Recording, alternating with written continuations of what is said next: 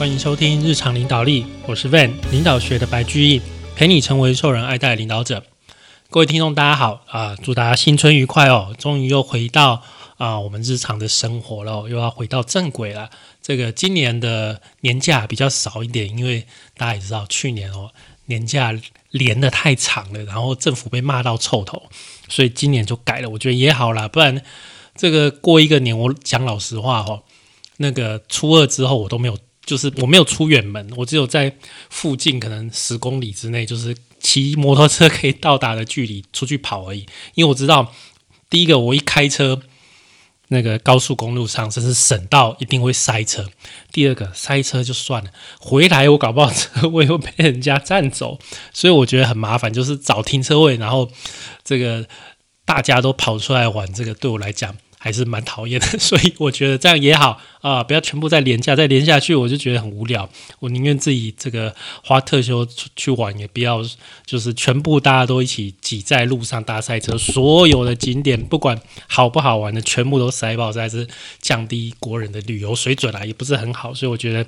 这个也是好事一件呐。好，那过年大家应该休假这么多天哈，应该也是做了不少事啊。那 Van 在这个休假就看了这一本书，这一本书是诶马歇尔·格史密斯哦写的，叫做 Up 学，Up 就是 U P 往上这个 Up 学哦。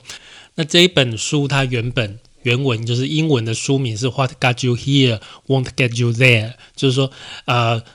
让你来到这里的东西，并不能让你去那里的意思，就是说，让你升到主管啊，那些东西并并不能让你，就是那些东西不能让你直接升到最最顶峰、最高层。它的概念是这样的，但是我不知道为什么翻译翻成 up 学也是蛮会乱翻的，这个我真的觉得是乱翻。好，好了，等反正他就这本书，它基本上还是一本好书。那他。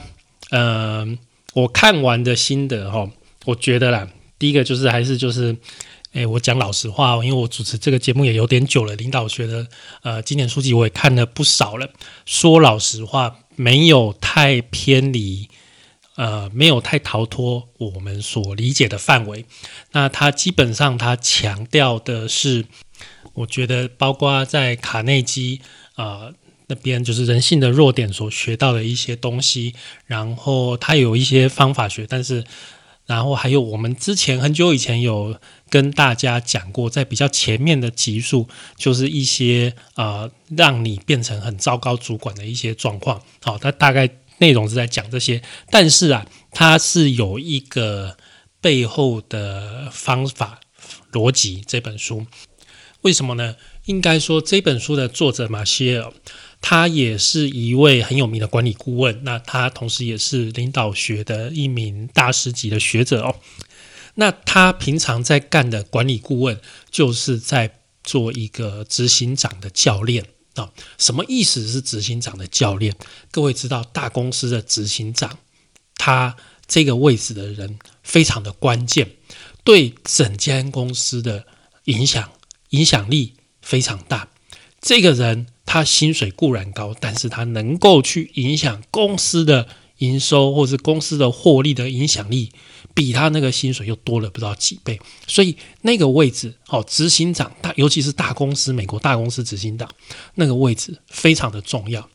那就是因为这么重要，所以他们会去专门替执行长找这种企业教练。哦，那马歇尔就是其中一个非常知名的企业教练。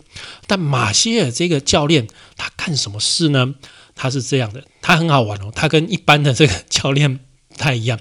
他来这个一间公司哦，他不是直接告诉你说，哎，要做什么要做什么，不是哦。他不是做这种事情，他很好玩。他先说说，哎，你先看一下，你这个现任的执行长，假如要退休，你要把下面接班人带上来嘛。那下面那个接班人哦，有没有那个状况很多的？有状况，你觉得他能力很好，但是他有状况的，我专门的来改造这一种的哦，有点像这个这个全能住宅改造网一样，就是这个人很不错，但是呢，要让他作为执行长呢，要够强几逼哦啊，至于是强多几逼嘞，这个就要请我们的马歇尔来看。好不好？所以马歇尔都在干这个事情，那他就是把他啊长久以来做这件事情的这个经历写成这一本书哦，Up 学。所以在这一本书里面，你可以看到他有非常多的故事，很多例子，很多例子，就说，哎，这个人。哇，这个人就很聪明啊，很厉害呀。可是他就是有这个缺点，这个缺点让他让这这个人非常的讨厌，其他同事对他非常的感冒，但是又不得不同意。这个人能力真的很好，他如果能够把那一点改过来，不知道多好。大致上，哦，马歇尔就是在帮那个人改这个事，改那个毛病。为什么不再从外面再找进来？各位你要知道。美国大公司的执行长，你要直接从外面空降，也有有一阵子，就是应该讲，现在美国大企业的空降跟从内部升的比例，应该是将近一比一啦，将近一比一。但是一个人从内部可以做这么多年，慢慢升上来，哈，那有它的好处啦，就是风险相对是低的，风险相对是低的。但从外面空降也有空降的好处，因为空降。比较没有包袱，但是就是除非啊，你手上真的没有人啊，你觉得这些人都不够格，放弃希望，不然理论上，假如企业中原本你就觉得诶，这些人还不错，但是有一些缺点，那你其实这个时候企业就会觉得说，诶，找马歇尔这个人来帮他们做一下这个主管的大改造，让他可以真正的有资格去做执行长。所以这本书。是马歇尔在改造这些人所获得的经验啊。那第一步，啊，这本书分四步。第一步就是在讲说，诶，他的这个人的一个情况，啊，就我们刚刚类似我们刚刚讲的这个情况，这一个人他现在啊，他现在诶做的都不错，但是具体执行上还是有有一些毛病啊。他现在在已已经很高的一个主管的位置了。但是是因为你是一个很高的主管，所以你出问题，你出一个毛病，一般人可能会有的毛病，但是在你身上就会被放大很多，而且别人不太敢讲，别人知道，大家都知道，问题是不太敢讲，因为你你是一个高官嘛，我不敢得罪你，那没有人敢讲，所以你也很难去改，就是这样的一个情况。那用什么样的方式来去发现呢？就要做一个三百六十度的评估。什么叫三百六十度的评估？其实这个说穿的也是很简单的，就是上下左右哦都要给你评估。你的上级主管、你的下属，还有你的同事啊，找这群人，然后给你客观的评估。这有一些指标这样子，一些领导力的问卷这样子，给你做一个客观的评估。你就会发现，这个人可能在某一个部分哦比较偏弱，那可能他的问题就是出在这里。再来哈，有一个问题就是说，因为这些人非常的成功，他已经攀到很高位的地方，他只差那个最高位置差一步而已，所以他其实过去都很成功的，所以他会执着于他过去的成功，因为他太过去都一直都太成功了嘛。所以他会觉得说，我过去的成功一定是有原因的啊！我就是这么厉害，我就是靠这些，我就是靠这些呃这些技术，所以我到现在才有办法那么成功。所以要我放弃这些技术不可能啊！要我放弃这放弃这些观念不可能，因为我就是靠他们获得成功，所以我未来还是会成功。固然啊，这些东西帮助他们成功，但是因为。成功可能带给你的信心太多了，反而会让你更难去改变。那马歇尔说啊，遇到这个情况哦，他发现一个自然的法则是什么？人会做一件事情，就是因为这件事情确定会带来啊，在这个人的价值观里面符合自身最大利益的事情，他才会去做。这也就包括。改变行为在里面，所以马歇尔要让这些人知道，你改变了你的行为之后，会给你带来什么样的好处。好，那那个就是我们刚刚讲的，就是第一部分。第二个部分就开始讲他统计，就是他做过这么多啊这些成功人士，但是有缺陷的成功人士，他发现，啊，有一件事情，就是啊，你到最后哦，你到最后已经到很 top 到 CEO 的时候哦，大部分遇到的事情，决定谁是执行长的时候哦，最后都是人际关系技巧。通常都是人际关系技巧。那他举一个例子，就是这个奇异啊，奇异的 CEO 杰克威尔许啊，这个当年也是非常知名的一位 CEO。他说，杰克威尔许哦，他是伊利诺大学化工博士，但是各位，奇异电器啊，请杰克威尔许来当他们的 CEO，基本上奇异公司所遇到的问题。跟他在化工博士念的专业基本上是没有关系的，也就是说，他啊，杰克威尔许去这个公司，他基本上不太贡献他的专业，他绝大部分这个公司的获利等等，是跟他的人际关系技巧这些领导力比较有相关的，所以做到最后面，你发现真正要上去还是。要靠领导力，所以各位听众，你们听这个节目是对的啊，是对的。好，那他还有就是统计有几个习惯啊，会让你大概跟这个执行长无缘的习惯，包括哪些呢？前面他告诉你二十个哦，我们很快的讲一次二十个。第一个哦，太爱赢哦，成功的人很喜欢赢的感觉。他们会不计一切代价想要赢，任何状况都想要赢，重要的时候想要赢，不重要的时候也想要赢，无关紧要的时候也想要赢。这个是一个很大的缺点，不太需要这么想要赢，但想要赢是对，但是不要太爱想要赢啊。那第二个啊，第二个缺点啊，有可能的缺点是价值过度，也就是说。哎，别人不管说什么哈，你都想要帮他的看法做一下评论，做一下加工哦，一定要帮他点评一下，要帮他改一下啊。这个这个是做到主管常常会有的一个毛病。那我这边再强调一下，我接下来会讲二十个毛病，但是这二十个毛病不会每一个都出现在主管上。主管通常会有一两个很明显的，啊，他他会有一两个毛病，但是他不会全部都有，不太可能啊，不太可能全部都全部都有的人，不太可能会去当主管，通常，啊，通常不太会去当主管，但是通常当到主管，会因为你当主管当久了，会有这里面其中某几个毛病，那这也是因为你当主管。啊，在那个位置，所以会容易会造成的毛病哦。好，那我们接着讲第三个，第三个是打分数，会喜欢帮别人打分数，喜欢把自己的标准套用在别人的身上啊。第四个，恶言的批评，就是想要让别人觉得说我很厉害，我很会，所以讲话哦很难听，很嘲讽啊。这个也是有些主管会有的阵头，他们就是想要利用啊批评，让别人觉得自己很厉害这样子。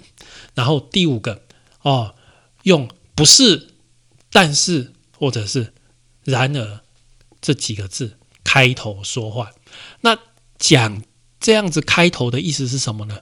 就是在暗示别人说我是对的，你是错的啊。你看啊，一句话来，不管说说说什么，我先说不是的意思哦，意思就是你错了啦，啊，意思就是你错了。然后第六个，告诉全世界我有多聪明啊，不不停的在向别人炫耀说我很厉害，我最聪明啊。第七个，生气的时候情绪性的发言啊，这个也是不小心啊会做的，但是这个很不好。就你生气的时候，你在情绪上的时候，其实这个时候你不应该去把话讲出来。很多时候，那个时候那些话真的都没有经过脑子，你自己都会后悔啊。那这个也是要练习的。第八个就是否定了啊，就是说让我告诉你为什么这个不能做，让我告诉你为什么这个行不通啊？这个也是在散布负面的思考。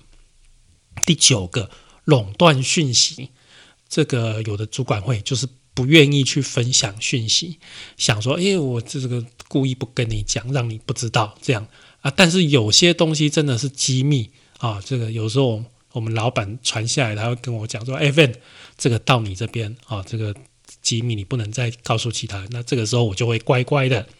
我就会乖乖的不讲话，因为这个老板都说的机密就真的是机密。但是原则上，基本上我们还是会尽量资讯透明。其实资讯透明对于整个团队在判断事情还是很重要的。第十个是不能适时的赞赏别人，别人做得好，他没有办法去赞赏别人啊。第十一个哦，这个很糟糕，抢别人功劳，抢别人功劳就是什么？功劳都是我的。啊，全部大家的功劳都是我的，这样就是高估自己的贡献了哦。第十二个，找借口，把不好的行为说成啊，这个不是啦，这个是我个人的特色啦啊，这就是在找借口啊，希望别人不计较是不可能不计较的哈。第十三个，怪罪过去，把这个指责转移到啊，这个都是因为哈那个时候怎样怎样怎样怎样怎样啊，把那些指责都转到。哦，都是因为过去那些事情造成的。啊，这个也是在推卸了。第十四个偏心，简单的讲就是对人不公平。诶，做一样事，为什么你就比较喜欢他？给他的考绩是 A，给我的考绩是 B，这就是不公平，这就是偏心啊。第十五个拒绝说对不起，不认错。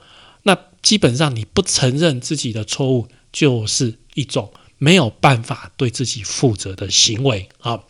第十六个，不听别人说话，啊，这个基本上也是蛮蛮骄傲、蛮倨傲的，就是别人在讲话，我都听不进去啊，我但是我讲话你们要听啊，这是也是不好的一个行为。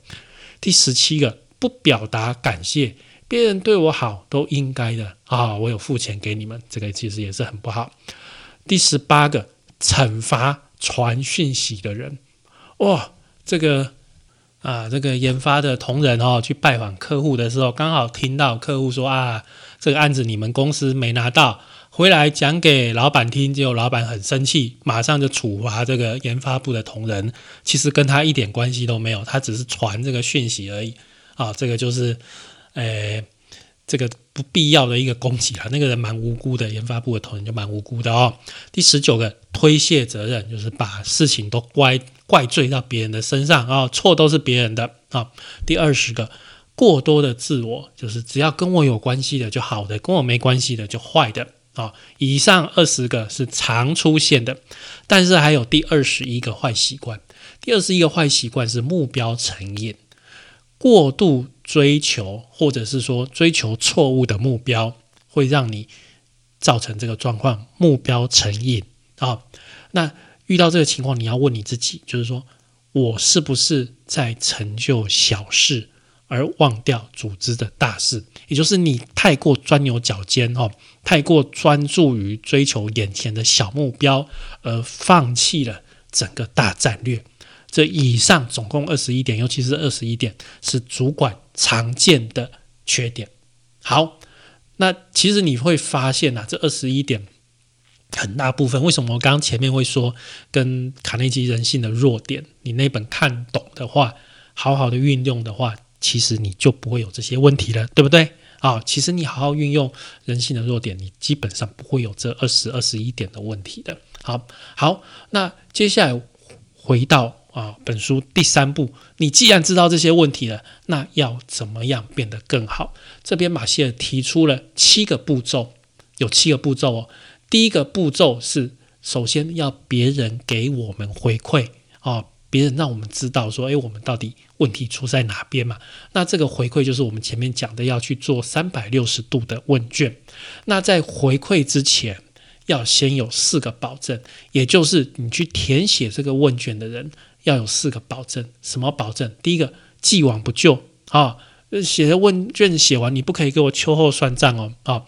第二个，你要确定这是在说实话哦哦，这是说实话，你真的实话实说，你不可以就是啊，我老板这英明神武啦，每一个都最好啦，哦，就是你明知道他有问题，但是你也不讲啊，这不行啊，要说实话。然后再来是你要正面的反馈，而不是故意的很负面的去挑剔这样子啊，故意去做负面，这样也不行哦。好，然后最后第四件很重要，就是自己也要找一件事情来改进，不能只是老板啊，或者是哎这。有问题，那个同仁我们要改进而已。你提供问卷，这个人你也一起想一下，自己是不是也有什么事情，一起大家一起改进啊？这样你比较不会这样啊，这好像隔岸观火这样子，跟自己无关。好，这个是第一个回馈。第二个啊，道歉。第二个居然就是道歉，这是很神奇、最神奇的一步。那它最重要的地方是什么呢？就是你在道歉之后，哈，道完歉之后，就我这个行为很不好了，对不起。讲完这个对不起之后呢，嘴巴就要合起来。为什么？因为很多人在这个对不起之后会不停的解释啊，因为那个怎样怎样怎样啊，哎呦，那解释完人家就不觉得你在说对不起了，你知道吗？所以，当你对一件事情道歉了之后啊。你在对不起之后呢，嘴巴就合起来，不要去做解释，这样就好了，这样就好了。好，好，在下一个步骤是告诉全世界你的发现，跟大家讲说，哎，我要去改变了，我发现我有好像有这个问题，我要去改变了。为什么要跟大家讲？因为你不讲，没有人知道；你不讲，没有人知道你要做改变了。你你讲了，大家会开始意识到哦，哎，Van 听说他有这个问题，哦，他有跟我讲，我有听说啊，他开始做改变了，哎，真的，他好像最最近这个这个部分真的有改变，人家才会发现，所以这个步骤很重要。然后接下来第四个步骤是倾听，倾听这个部分呢，不要乱说话。第一个不要乱说话，第二个在倾听的时候。尊重说话的人，那什么样是尊重说话的人呢？来，请问我在跟你讲话的时候，我一边听你讲话，我一边看手机，一边划手机，你觉得我有在认真倾听，我在尊重你吗？没有嘛，对不对？所以，当你在听对方真的很认真听对方说话的时候，你不只是耳朵听而已，你的行为，你全身。全神贯注你的行为，你要微微向前倾啊！你的动作，你的肢体动作都要做出来，让对方真的感受到你很尊重他。好，这个我们等下再讲。第三个啊，第三点，请听的第三点就是，当你想要说一句话的时候，你要问自己：这句话值得说吗？好，一定要先经过这个判断。好，那我们要讲一件事，就是说，呃，他在。马歇尔在这本书里面有讲，A 跟 A plus，也就是 A 加的人最大的一点差别，就是 A 加的人会让对方觉得，当在在听对方说的时候，会让对方觉得他是全世界最重要的人。这个是一个最成功的人士跟成功人士之间的一个重要差别。哦，When 我觉得这一点蛮重要，而且蛮有用的。这一点我也要好好练习。也就是不管在什么场合。你一定要让对方觉得现在当下，你就是我觉得全世界最重要的我人，非常我人非常认真在听你讲话，你讲的对我来讲非常重要，而且我是全神贯注，而且你从我的身体你看得出来，我真的我很喜欢你，然后我觉得你讲的话非常的重要，就是这样的一个感觉是 A 跟。A plus 成功跟最成功的人一个重要的差别，这点学起来好不好？好，下一个步骤，好，请听完下一个步骤是感谢，感谢，这是一个永远有用的行为，而且它能够做一个漂亮的收尾，跟刚刚说道歉一样，感谢，谢谢完后面不要再追加理由，谢谢就谢谢就好了。好，好，接下来呢？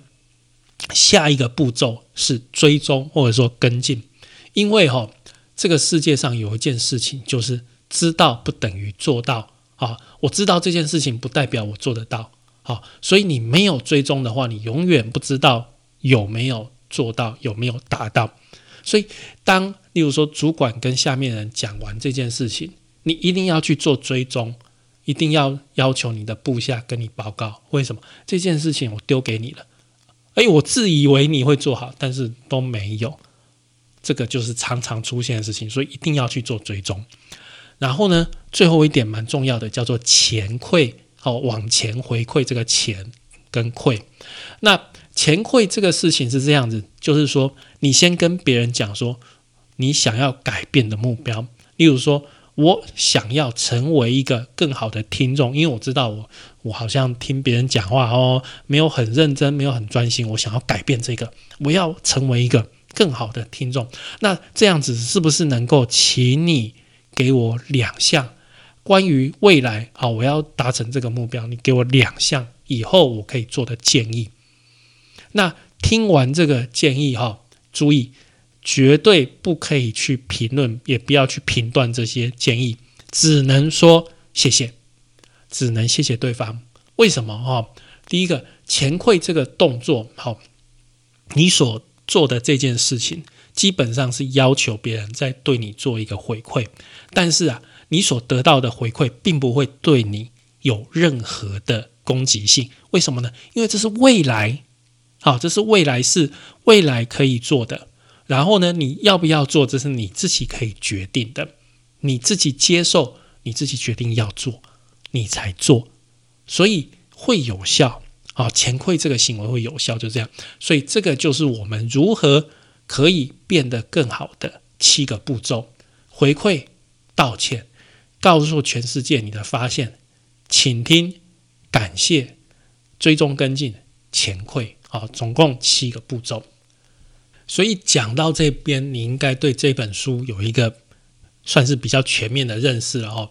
一开始就是他要去改造啊，改造这个即将成为 CEO 的人，所以他发现了这些心得，所以他把诶，首先我要对这个这个人做一个调查，好，然后呢，告诉你诶，有这些坏毛病啊，你发现自己哪一个坏毛病，然后要改，要怎么改呢？经过这七步骤去改。这是前面三个步，前三步所讲的事情。接下来第四步叫做喊停，它只是做一个补充而已，它只是做一个补充。那这边有七个守则，我觉得就是在对前面这三大步骤做一个补充了。第一个守则是啊，这个人出现的问题也有可能不是人际问题，虽然很少，但是我觉得马歇尔是在补他的洞，你知道吗？他有时候会遇到说。还是有发现一些状况，基本上不是应该找他去处理的。好，这是这是第一个守则。然后第二个守则是你比较重要、比较重大的毛病要先改。例如说，你问卷调查出来，发现这个人总共有十十个毛病，但是啊，通常就那一两个是啊，例如说问了十个人。好，有一两个，有一两项是八九个人说这个有毛病了，但是啊，后面八项可能一个两个人反应而已，不是大部分的人觉得诶还 OK 啊，没什么问题。那这个时候你一定是要优先去针对最多人提出来的那个毛病，最重大、最重要的毛病，因为你的失败，你不能成功，绝大部分跟那几。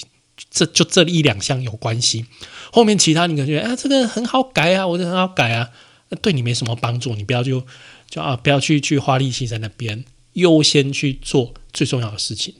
然后第三个哈，就是非要改变的事情哈，不要自欺欺人了，好，不要自欺欺人，就调查出来，大家啊，不管上上下下左左右右，从哪边看，大家真的都知道。这就你的毛病，你就不要在那边不死不承认了啊！那第四个也是类似，就不要去怕，不要害怕听到事实。第五个呢？第五个守则是没有完美的行为，也就是说，这个世界上并没有一个完美的、理想的啊，CEO 应该怎么样，主管应该这样？为什么？因为每个理想的主管，每个非常优秀的主管都不一样啊。大家知道 Michael Jordan 对不对？他篮球之神对不对？他篮球非常的厉害，但是跟各位讲一件事情，Michael Jordan 篮球非常的厉害，他但是他打棒球就普普通通，但是他打高尔夫就打得蛮烂的。这就告诉我们什么事情？人无完人嘛，但没有完美的人，也没有完美的行为，每个人适合的方式就不一样，所以你也不必要去执着说，哎，我一定要每个事情做到完美，每个人就不一样。好，好，接下来第六个，第六个是可以测量就可以做到哈。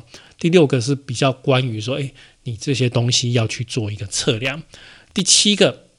第七个是可以把结果金钱化，他是在讲说这个一个小技巧啦，啊，类似说，诶，假如我想要改掉我说脏话的这个习惯啊，你们以后发现我只要说脏话，我就投一百块在这里啊，类似这样的一个小技巧啊，你你会发现哦，怎么那么多钱在那里？你就发现哦，我真的太常讲脏话了啊，类似这样。第八个，现在啊就是改变的最佳时机，不是。等明天不是等后天，就是现在。好，这个是七个守则。那另外还有一个补充呢，就是他说给主管们的特别挑战。那他在书里面是有诶写说，就是你去试着写一份给你的下属关于你的使用说明书。也就是说，今天你要当我的下属，那你跟我配合的时候，你。看到什么事情啊？哪些事情最好要要要做什么样的反应？那看到那个事情啊，你不用紧张，那个我就大概通常是怎么样？你试试看能不能写出来，写给下属看的主管使用说明书啊，类似这样子。然后呢，最后就是尾声好，前面大概就是把这个整个都讲完了啊。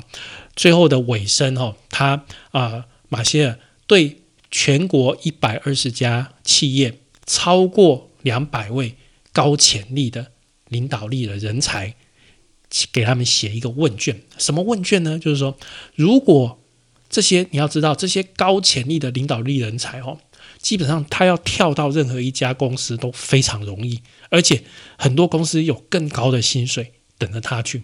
所以他问的这个问题就是说，如果你要待在这家公司，你会是因为什么样的理由？结果他回收这两百两百份问卷，他得到最三啊前面前三名，前三名是什么呢？什么理由呢？第一个理由是工作内容很有趣，能够找到意义与快乐。我很喜欢我的工作内容，这第一个快乐。第二个，我很喜欢同事还有我们团队的这个气氛，团队的感觉。啊，就是这样，家人、团队啊，或者朋友这样子。第三个，第三个，他说：“哎，我在公司哈，公司会给我机会，可以追求我自己的梦想，所以我在公司去做我自己想要做的事情，我很快乐。所以第三个是关于追求梦想。所以你发现这三个怎样？没有人提到钱，没有人提到钱。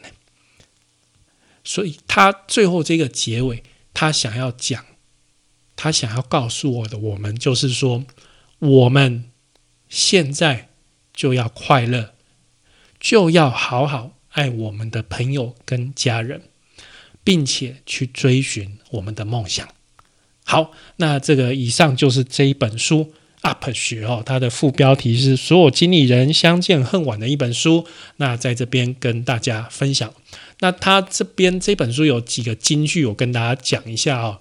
那有一个金句是说哈，那呃，能够成功的人哦，是因为啊，其他人当做是威胁的事情，他们当做是机会啊，就是别人觉得啊，这些是 threats 是威胁的事情，那。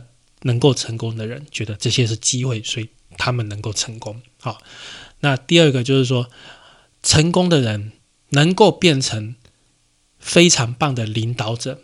当他们学到一件事，就是把焦点从自己转移到别人的身上。也就是说，你是的一个成功的人，你可能你只是把焦点放在你自己身上，但是当你今天要成为一个好的领导者的时候，你必然就是要把焦点放到别人的身上，而不只在是自己了。这个也是很重要的一点。然后还有一个概念就是说，这个跟改变也有关系的。也就是说，他说，呃，当我们哈去做的事情是我们自己选的。那我们会觉得啊，这个是我们自己承诺的，所以我们会做很认真、很好的去做。但是呢，当我们去做一些我们不得不做的事情的时候，这个时候我们就很容易抱怨。你也可以回想想自己，应该也是这个情况哦。当我们觉得这件事情是我们自己选择去做的时候，跟这件事情是我们不得不做的时候，你的心境、你的做法，还有你最后出来的结果。都会不太一样。好，那以上就是我们今天节目所的内容哦。感谢你的收听与追踪，请帮我们在 Apple Podcast 评分与留言，也欢迎追踪我们的 FB 粉丝团日常空格领导力以及 IG。我们的 IG 账号是 Leadership C Podcast，上领导力。我们下次再会喽，拜拜。